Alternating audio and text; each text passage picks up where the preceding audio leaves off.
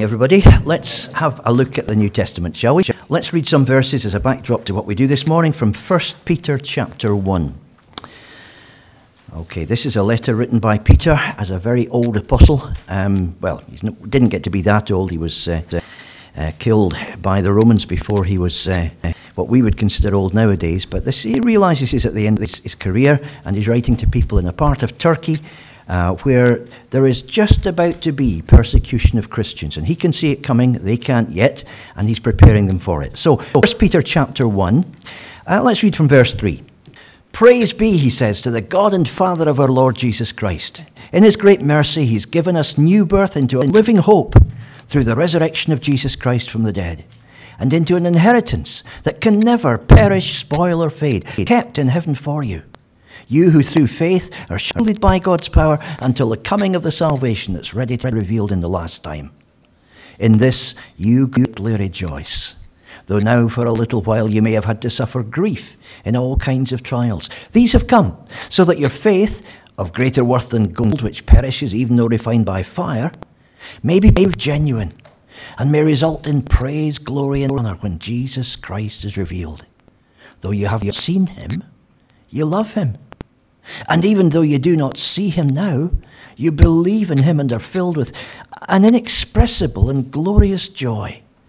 You're receiving the goal of your faith, the salvation of your souls. And then verse 13, he says this Therefore, prepare your minds for action, be self controlled. Set your hope fully on the grace to be given you when Jesus Christ is revealed. As obedient children, do not conform to the evil desires you had when you lived in ignorance, but just as he who called you is holy, so be holy in all you do. For it is written, Be holy because I am holy. Since you call on a Father who judges each man's work impartially, live your lives as strangers here in reverent fear. For you know that it was not with perishable things, such as silver and gold, that you were redeemed from the empty way of life handed down to you from your forefathers, but with the precious blood of Christ, a lamb without blemish or defect. He was chosen before the creation of the world, but was revealed in these last times for your sake. Through him, you believe in God who raised him from the dead and glorified him, and so your faith and hope are in God. Now that you've purified yourselves by obeying the truth, so that you have sincere love for your brothers, love one another deeply from the heart. For you have been born again, not of perishable seed, but of imperishable, through the living and enduring Word of God. For all men are like grass, and all their glory is like the flowers of the field. The grass withers and the flowers fail, but the, Lord, the word of the Lord stands forever. And this is the word that was preached to you. Okay, we'll have a look at that in a moment and, and what it says. Let me just say that uh, we are living, as uh, Kev has already reminded us in prayers, in, in difficult days. The world is on a knife edge such as it hasn't been for many, many years. Uh, and people are starting to ask questions that they asked during the Second World War, during the time when Kennedy and Khrushchev were fighting off over nuclear issues in the 1960s, days that we haven't seen for the last few decades. It was a while that we just had Ukraine to worry about and what Russia was doing there and the implications for the rest of Europe. Now we've got Israel and Gaza. We've got the Houthi rebels uh, shutting down uh, trade in the Red Sea and uh, America and Britain starting to bomb them. We've got people talking about conscription again for the first time in decades. And the world is poised in a very, very difficult balance right now. Well, you know what? It was the same in the 7th century BC. And there were three men who lived then who had questions to ask, very similar to the questions that people are asking today. And one of them was asking the question Is the world sliding out of control? Or is God really still in charge? Can you believe in a higgledy-piggledy state of affairs like this, that there really is a God who has purpose that he's working through in history? Another one was asking, well, why does the situation keep on getting worse when we pray? We ask God to make it right, and the problems just seem to multiply all the time. And the third of them was asking, is there something wrong with our culture that we need to stand up against? Could we be part of the problem in the world rather than part of the answer just because of the way we're brainwashed by the society we live in? Now, their names were Nahum, Habakkuk, and Zephaniah. And we're going to have a look at them tonight and what was happening in that century. Uh, continuing our series where we're starting to look at the prophets in the Bible and what they had to say to their own and what they've got to say to us now. So if you're free tonight and you want to hear something that's pretty contemporary in terms of the questions it addresses, then those three exciting guys who all prophesied within about 20 years of one another. You get this sudden burst of prophecy coming from them, which is still there in the Bible today, uh, thousands of years later. Why? Because it's still valid, it's still relevant, it's still important. So that's tonight. Meanwhile, we've got this morning, and you may remember that we've just started a series which is going to run through this year. Uh, which is about the vision statement that uh, Great Parks has got for itself. And it says four things. Our vision is to see people saved, discipled, equipped, and encouraged. That's what this church is trying to do to people. So we're going to unpack each bit of that, and it'll take us a while to do that. The first bit we're on already is being saved. And we talked about that the last time I was here. And uh, we said that salvation is something that has happened once for all through Jesus' death. We've just remembered with the bread and the wine, the, the body and the blood of Jesus, and that decisive moment in the world's history where he changed everything. Jurgen Klopp, who has been in the papers just a little bit over the last couple of days, says it's the most important thing that ever happened in the history of the world, the greatest thing that was ever done for the human race. And it was done once. Because of Jesus' death, we can be saved. And uh, he said himself, The Son of Man has come to seek and to save that which was lost. And so a Christian is someone who is saved who has got into the benefit of what Jesus did on the cross 2,000 years ago, who's now on their way to heaven, who has a new life inside them because it's already happened. They will be saved. But you know, when you look at the way that the Bible uses uh, the word saved, it's not just about a past experience. It's about things that are going on now. And last time we put up this slide as well and said, once you're rescued, you're a child of the Father, your past is blotted out, your future is certain, the Spirit lives within you, you have a new nature, there's a new joy and peace, you have family everywhere, you live with new purpose. And uh, there's a verse in 2 Corinthians in the New Testament that kind of sums it up by saying, This means that anyone who belongs to Christ has become a new person. The old life is gone, a new life has begun. And so there is a decisive moment in your life. You might be aware of it, or you might not be aware exactly when it happened, but there's a decisive moment when you turn from darkness to light, the old life to the new life, when everything changes and you are saved. And that verse goes on to say, and all of this is a gift from God who brought us back to himself through Christ. So the first big question, I guess, this morning is is that where you are? Has that happened to you in the course of your life? Can you say that there has been a time when God has got a grip on your life in a way that has turned you and changed you into a new person, not through anything you've done, but simply through accepting the gift that Jesus gives us of, of new life uh, through his, his death and his resurrection? But there are other questions too. Because you see, that word salvation uh, it, it covers an awful lot of different things. And in the days when the, the, the New Testament was being written, the, the, writers used all sorts of different words, which are technical terms that just explain to us exactly what that salvation means. And use words like redemption, salvation, reconciliation, justification, adoption, atonement, forgiveness, all of those words. And when you look at those words, sometimes they need explaining in our day because come from images that people in those days would have understood very clearly from the slave market, from the law courts, from family relationships, from what went on in society, and, and from warfare, the whole salvation thing. Uh, I, I, I, and all of that comes from a culture that isn't ours. I wonder if they were using, uh, just trying to explain it for the first time nowadays, if they would use slightly different words that would be more familiar to us. I wonder if one of them might be recycling. Nobody knew what recycling was 2,000 years ago. But nowadays, it's big business, isn't it? Giving something a new use. Taking something that's ready for the scrap heap and giving it a new lease of life. Because that's a picture that the New Testament gives us about salvation, too. It's something that not just starts at a particular decisive point in time, it's something that goes on right through your life. I mean, spot the difference between these two verses.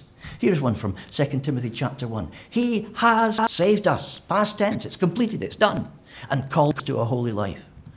1 Corinthians 1:18, the message of the cross to us who are being saved, it is the power of God.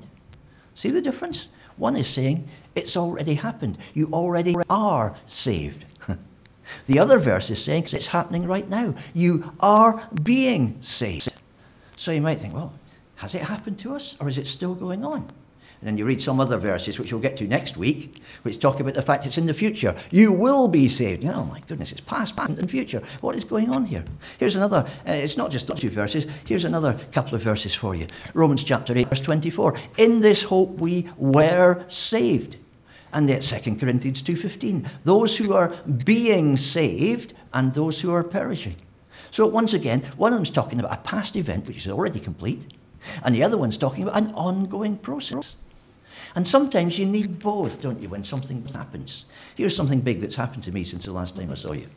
My computer, eight and a half years of stuff on it. Uh, part of my life, the first thing I look at in the morning once breakfast is over, and uh, spend most of the rest of the day staring at as well. It broke down. And of course, it says on screen here, your device ran into a problem and needs to restart. We're just collecting some error info and then we'll restart for you. It's never restarted. And I've spent a long time, days, wrestling with it, trying to get something out of it, following all kinds of advice that uh, I, I, I had from different places and on the internet and things like that. And to get that, my computer going just proved impossible. So I've had to buy a new. I've managed to get most of my files back, which is, is, is one thing, and I'm ready to go tomorrow morning. Brand new computer, delivered in less than 24 hours. Really looks good. I can't wait to get started. But you know what? It's not my computer yet. yet. It is, I paid for it, honestly, but it's not mine until I get my files up there, the applications I use all the time, and you know, get used to working with Windows 11 rather than Windows 10 and all that sort of stuff. It's not mine. I'm not at home yet. And there'll be a process and tomorrow is going to be a difficult day because I will have to put all of that stuff back on there and in a hurry because HMRC wants my tax return by Wednesday. And uh, I've got to get all of that stuff and all those files up there and put it the way that I can use it and, and, and make something out of it.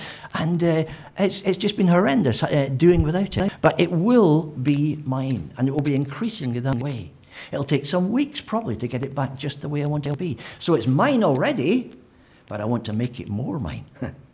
And that, in a sense, is what happens with salvation. The vilest offender who truly believes that moment from Jesus, a new life receives. Past, gone, gone finished.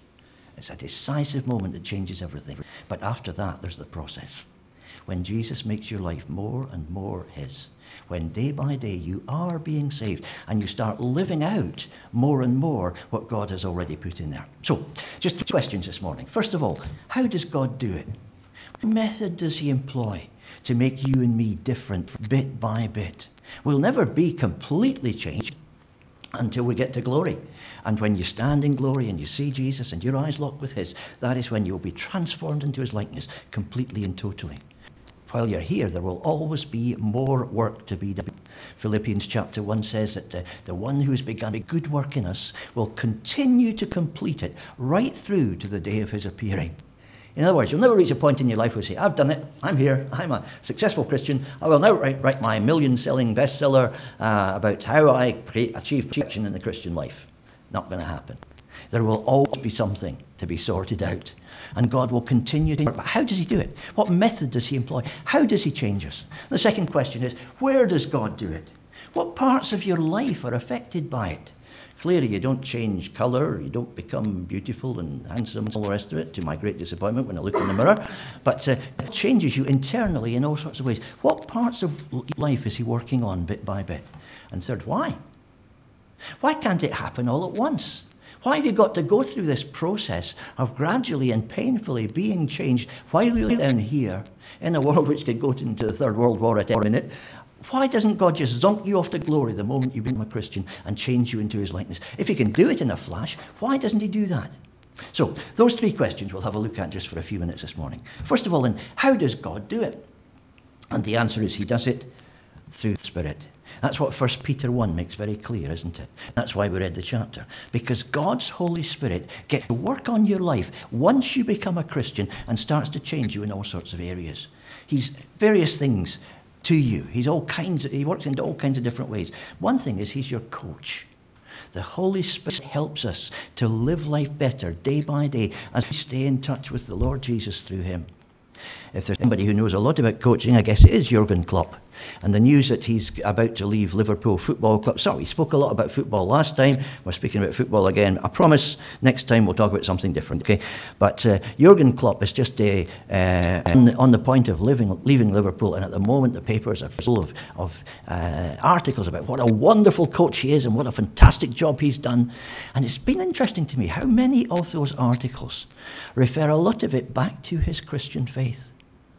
I heard a, a, a thing on the radio yesterday where uh, they recounted the story of how uh, Klopp, on the verge of going off to play uh, in, in Lisbon or, or, get his team playing anyhow in the uh, Champions League uh, final, um, took the time an hour before they went to make a video and send it off to a Liverpool fan who couldn't be there at the final because he was dying. And his only hope was that he would stay alive long enough to watch the final. And Klopp sent him a heartfelt video just, just saying, Well, we do so much appreciate your support. You'll never walk alone, and all that kind of thing. And at the end of it, famously, he said, And I'm a Christian, so I'll see you again. And I was really interested in the comment on the radio program made by the, the, the, man who was telling the story, saying, Doesn't that tell you all about him as a coach? If you believe that about people, they have an eternal value. You'll see them again. They're never finished. Death is not the end of the story. Then you've got to treat people in a different way, haven't you? And maybe that's the key to his coaching, the way he sees life. He's the perfect coach. Well, I don't know about that. But the Holy Spirit certainly is the perfect coach. And uh, he changes our lives. One of uh, Klopp's players over the last five years, who became a Christian, although I don't think Klopp had a lot to do with it, was a guy called Roberto Firmino one of the greatest goal scorers in the world at the moment, I guess. And uh, he, you're used to seeing him in a Liverpool shirt. This is what he looks like a bit more nowadays because he's taken up uh, a preaching career alongside his football. And here he is preaching church in Latin America just a few months ago. This is from his, his Insta account, so it's, it's a genuine picture of Firmino. This is what he, he put by. He put some of the words from his sermon. Brothers, the gospel goes far beyond clocking in every Sunday at church. There is more to the Lord than that. Paul says, Woe to him who hopes only for earthly rewards. And he knows all about earthly rewards on salary. This life is just a blink of an eye close to eternity. What Firmino is saying is, I've, I've discovered something much bigger than all of the success I can have in football. And you know, it's something you've got to take seriously because God wants it to grow inside us. It goes far beyond clocking in at church on a Sunday morning. And everything you have on this earth is just going to be a blink in eternity. You're made for something much bigger than this. And once you're a Christian, God wants to work that out inside you. He's not the only Christian who thinks that way. I was interested to find uh, Cody Gakpo, also of Liverpool, saying this. Uh, they that wait upon the Lord, he quotes Isaiah 50 in, on his, his Insta account, though they wait upon the Lord shall renew their strength.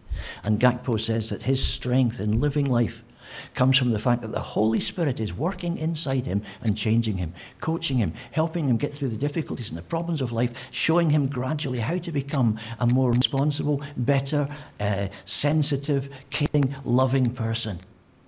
And the Holy Spirit is coach in all of that. Gakpo, during the World Cup, again famously in the finals, uh, well, along with Memphis Depay, who became a Christian in 2016, ran a Bible study for 15 players who weren't Christians to introduce what they were so excited about.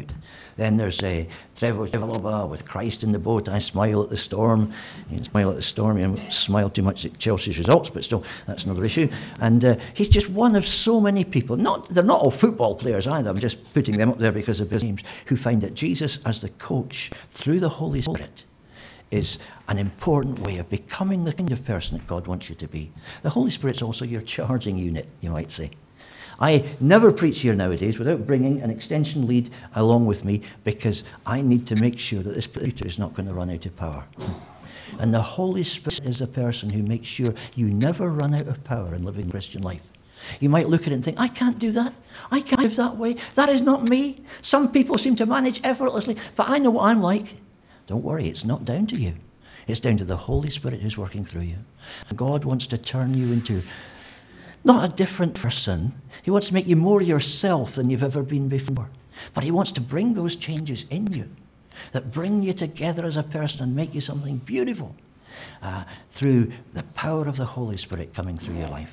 And uh, the New Testament talks about the Holy Spirit in a different way as well. He talks about him as your companion. He's always there with you. And he's there to bring you joy. Now, the New Testament in, in, uh, uh, also talks about the Holy Spirit as the comforter in old fashioned versions. And we go, oh, that's nice. You know, every day I go through life, the Holy Spirit will be there just to say, There, there, John, it's not too bad. Even if they all hate you, I'm there, I understand you, and I'll wipe your tears away. That is not what comforter means.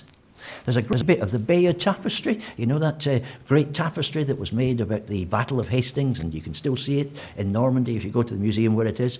And there's a great bit in it which uh, has the wording the top, Hic odo episcopus baculum tenens confortat pueros. What does that mean? It means here Bishop Odo, who was, I think, the brother-in-law of William the Conqueror, he was something big anyway, Bishop Odo, wielding a club, baculum tenens, comforts the boys.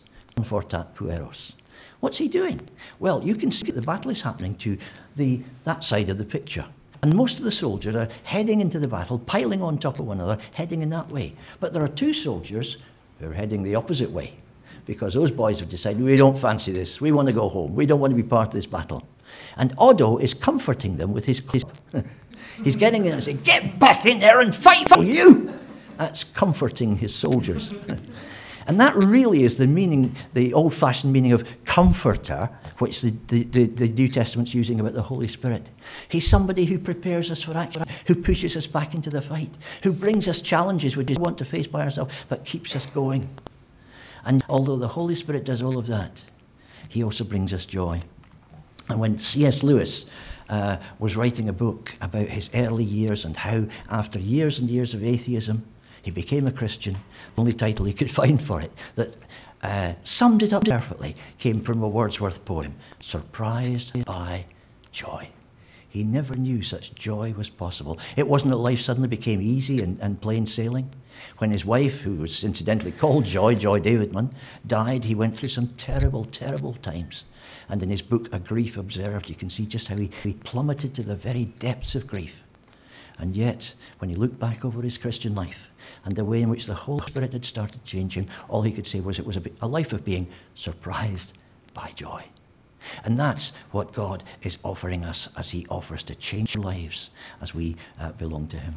So, second question Where does God do it? What parts of your life does God want to change? And the answer, only answer to that is lots of places. There are many, many different ways in which God affects your life as you grow as a Christian. First of all, there's the way you think. See how in First Peter, uh, Peter talks about the, the, the, lives that they used to live before and says, Well, God has done something to you. He's taken you away from the vain way of life that you inherited from the past generations, the thoughts and patterns that were natural to you, the things you were looking for in life that just weren't very good. God has res- rescued you from all that and given you something incredibly precious in Jesus. He changes your thought patterns. He makes you look at life in a different way. I'm not, uh, this is not a sermon about Jurgen Klopp, but he's just very much in my mind this morning. And another of the things he said way back in, uh, oh, I think seven or eight years ago, when he'd only just started doing things with Liverpool, he was, he was asked, um, so, uh, what are your ambitions for Liverpool Football Club while you're here? Well, you know, the problem with me is I'm a Christian. So I sometimes think the other guy should win. And he, he said, that, that's, that's one of my problems. I want to do well with Liverpool, but I don't think we've got to win everything. We've got to be absolutely top of the heap. And so he's done well, but he's not won everything. There's still Manchester City in the background and various others as well. And, uh, um, and people just had to get used to that as part of his makeup, that he was somebody who could see the other side too. He wasn't going to be 100% rabidly for his team because he believed that God had a place for everybody in life.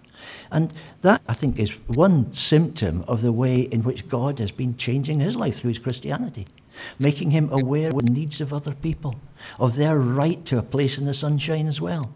And there are all kinds of ways in which God changes your thought patterns, makes you more responsive to the needs of the world, makes you less selfish, makes you less focused on the small things. Yesterday, The Guardian had a, an article in which it uh, uh, published the, the, the, the, the stories of 30 people who are on the point of death. It simply asked them, How are you hope, coping with death? And sadly, not one of them mentioned God or the afterlife or anything like that in their whole article. It was all focused on them and their families. But the interesting thing was they said, when you're faced with death, the small things just disappear. The things that used to irritate you, the things you used to be shooting for, the things that you thought were big ambitions, they just shrink and fade. And you're suddenly back in, what is my life all about? What are the most important things? And that's what the Holy Spirit wants to do. Take those things that most people are living for and say, are they really that valuable? and focus your attention on things that are going to be with you forever. So there's the way you think. There are the hopes you build on. What are you looking forward to? And First Peter 1 talks about how God has given these Christians in that small part of Turkey where nobody understands them a hope that's eternal, that will endure forever. A living hope, not just a vain, oh, hope that maybe one of these days it will happen, we'll all live happily ever after, but that kind of hope that says, this is certain and sure. It's like an anchor. It goes right down to the very depth and the bedrock of my life, and it holds firm. And third, there are your, your failures and compromises. The Holy Spirit wants to change your moral performance. You may not be a bad person, you may not be a psychopath or a bank robber or anything like that, but nonetheless you have problems. You know and I know. All of our lives are imperfect. And Jesus Christ came to change that through his death on the cross to make us new people who would live in a different way. But that's a learning process. We have to learn how to do it, how to say no to the wrong impulses we've had for years, and how to uh, uh, allow Jesus, uh, through the Holy Spirit, to make us into new people, to change our patterns of living. The great thing about my new computer is it's new, it's fresh. I've got a complete blank slate to work with. Fantastic. I can do what I want with it. But when you become a Christian, although you have a new life, you also still have an old life. There's still something inside you that's saying, come on, let's just do what we used to do. You always think this way. You always give in to this temptation. You always do. Come on, just, just get on with it. And we have to resist in the power of the Holy Spirit things that would drag us down and make us different and allow God to build that new life inside us. Then there are your relationships with other people. And God wants to change that. One of the most amazing things that happens when you become a Christian is the way that you open out to other people. your brothers and sisters all over the world. I remember I used to be in charge of uh, evangelism at the Greenbelt Festival, a big Christian festival. At least it was bigger in those days than it is now. I remember one year we had about 50,000 people there. And this tells you how far back it goes. It was the days when uh, some of them were, were, were, were rockers who went round in leather jackets and all rode up on motorbikes and things like that. And others were mods who wore sharp suits and, uh, you know, Royal, uh, Royal Air Force targets on their back, the backs of their parkas and things like that. And they did not get on with one another. I remember talking to one guy who was a rocker. He definitely was. He could have walked straight out of the 1950s. And uh, uh, I remember talking to him and saying, So, uh, have you been a Christian long? He said, No, no, no. I came here because I became a Christian just a couple of weeks ago.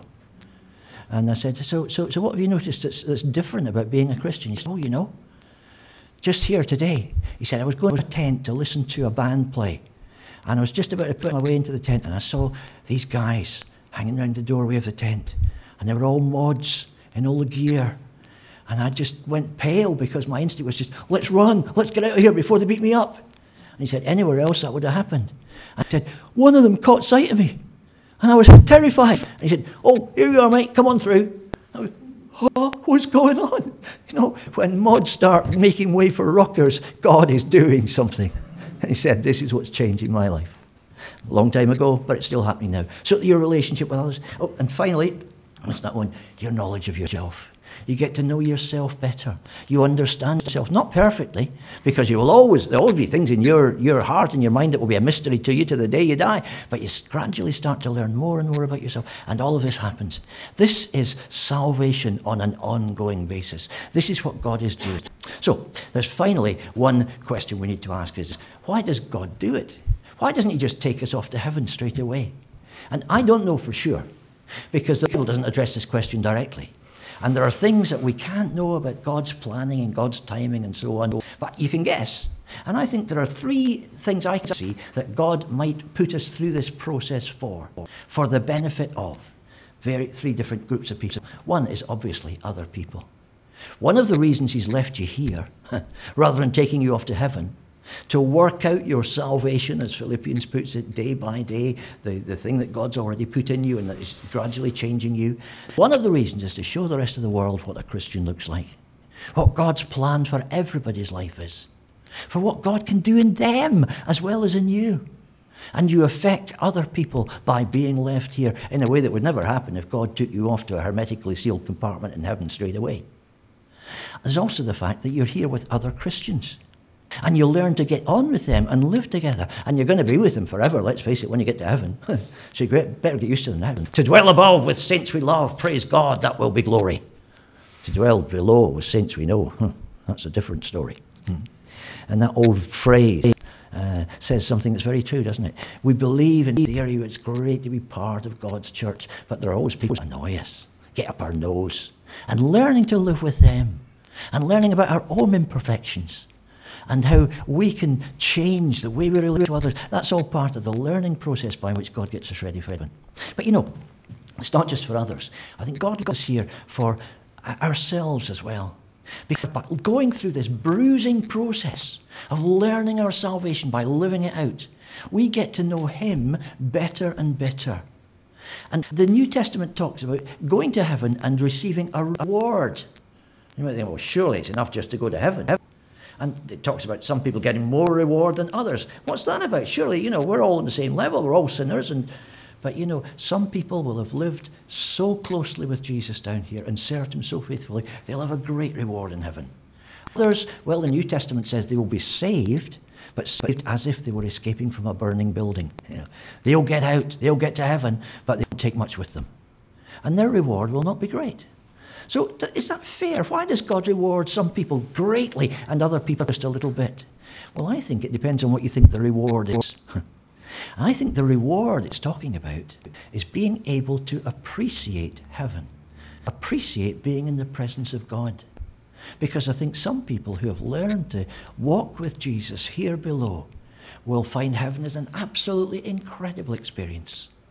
Whereas those who've only just made it there will still enjoy it. Their capacity for enjoyment will not be the same. C.S. Lewis once, once uh, uh, gave a bizarre example of this. He said, Suppose you were asked by a six year old boy, What is sex like? Is it like chocolate? What would you say? Yes, and um, no. because it's, he's talking about the th- he can appreciate most in life. Chocolate! It's just the most incredible experience in life. And you think, well, there are other things you can get joy out of as well, but you're not ready to enjoy them yet. And Lewis says, you know, there'll be chocolate Christians that go to England, and there'll be sex Christians, if you see what I mean. there'll be those who have a limited capacity for enjoying God, and there'll be those who, for whom it'll be that much bigger and better to the max because of what they've done down here. So it's for you as well. And the final thing, the third and final thing is this it's for God as well. Because God, I think, enjoys seeing you and me gradually becoming more like Jesus gradually growing into what he wants. Now, that doesn't mean that God doesn't want us in heaven. You can't come up yet because I'm enjoying this. Just keep going. It's not like that. But you know, if you're a parent, well, I don't know about, about uh, the rest of you who are parents, but I, I found when my kids were growing up, there were two things I wanted. I was a youth worker, and so I wanted to see the end of the story. I wanted to see what these kids would develop into. I wanted to see my kids as adults. And yet at the same time, as everybody says, oh, they grow up so fast, don't they? You want to enjoy their childhood too. And it's great to see things slowly developing in your family. That's my boy, that's my girl. And gradually, you know, they become the kind of people that you've dreamt of them being. I think God enjoys that process as well. And although we will be with Him for eternity, through this moment here in, on earth, He's enjoying as he sees his children gradually letting that new life take them over, getting closer to himself, learning confidence in their dad. That's the kind of thing that God really enjoys. So that's the talk this morning. And the final question we've got to ask, same slide as last time, is where are you in all this? I suppose there are three places you could be. Number one, you may never have been saved properly in the past. You may not know for sure whether you have been or not. If so, talk to somebody this morning. Because that's the basis of the whole thing, being sure exactly where you stand. Or you may be saved, but you're not growing very much. It's not going anywhere. And you feel that you need to have the excitement of the Holy Spirit working in you, changing you from day to day. Don't get me wrong, it's not something you feel all the time. Sometimes I have to remind myself that I have plugged in the computer because it just works away there, and uh, I never think about the power supply except when it goes black, you know. But, uh, but uh, he's there all the time, and he's reliable and he's faithful. And if you want to know that the Holy Spirit is changing you, and start to see the difference that he can make and be saved day by day, being saved. Then again, talk to somebody. Talk to me if you're absolutely stuck, and uh, we'll, we'll uh, give you whatever help we can give you. And the third thing that could be happening, I suppose, is that you are doing fine. you're saved. It's happened to you at some point in your life. And now the Holy Spirit is working through you and changing you as a person, and other people can see the difference He's making. Well, if that's you, ask yourself, how can I have more of this? How can I make sure that this week is a real advance when God just takes grip of a bit of me He's not got a hold of yet? Where God puts me in a situation where I learn something that's going to challenge me and make me just a little bit more ready for His presence and for heaven. How can I ask Him to do that? whichever situation you're in. Let's just pray together for a second. So, Heavenly Father, we thank you that you've redeemed us from the empty way of life handed down from our forefathers. You've redeemed us by the precious blood of Christ. You brought us into a new family, and your Holy Spirit is at work in our lives. We pray that the excitement of that and the reality of it will characterize us over the next week. And may the grace of our Lord Jesus Christ and the love of God and the fellowship of the Holy Spirit be realities to us as that continues for your name's sake.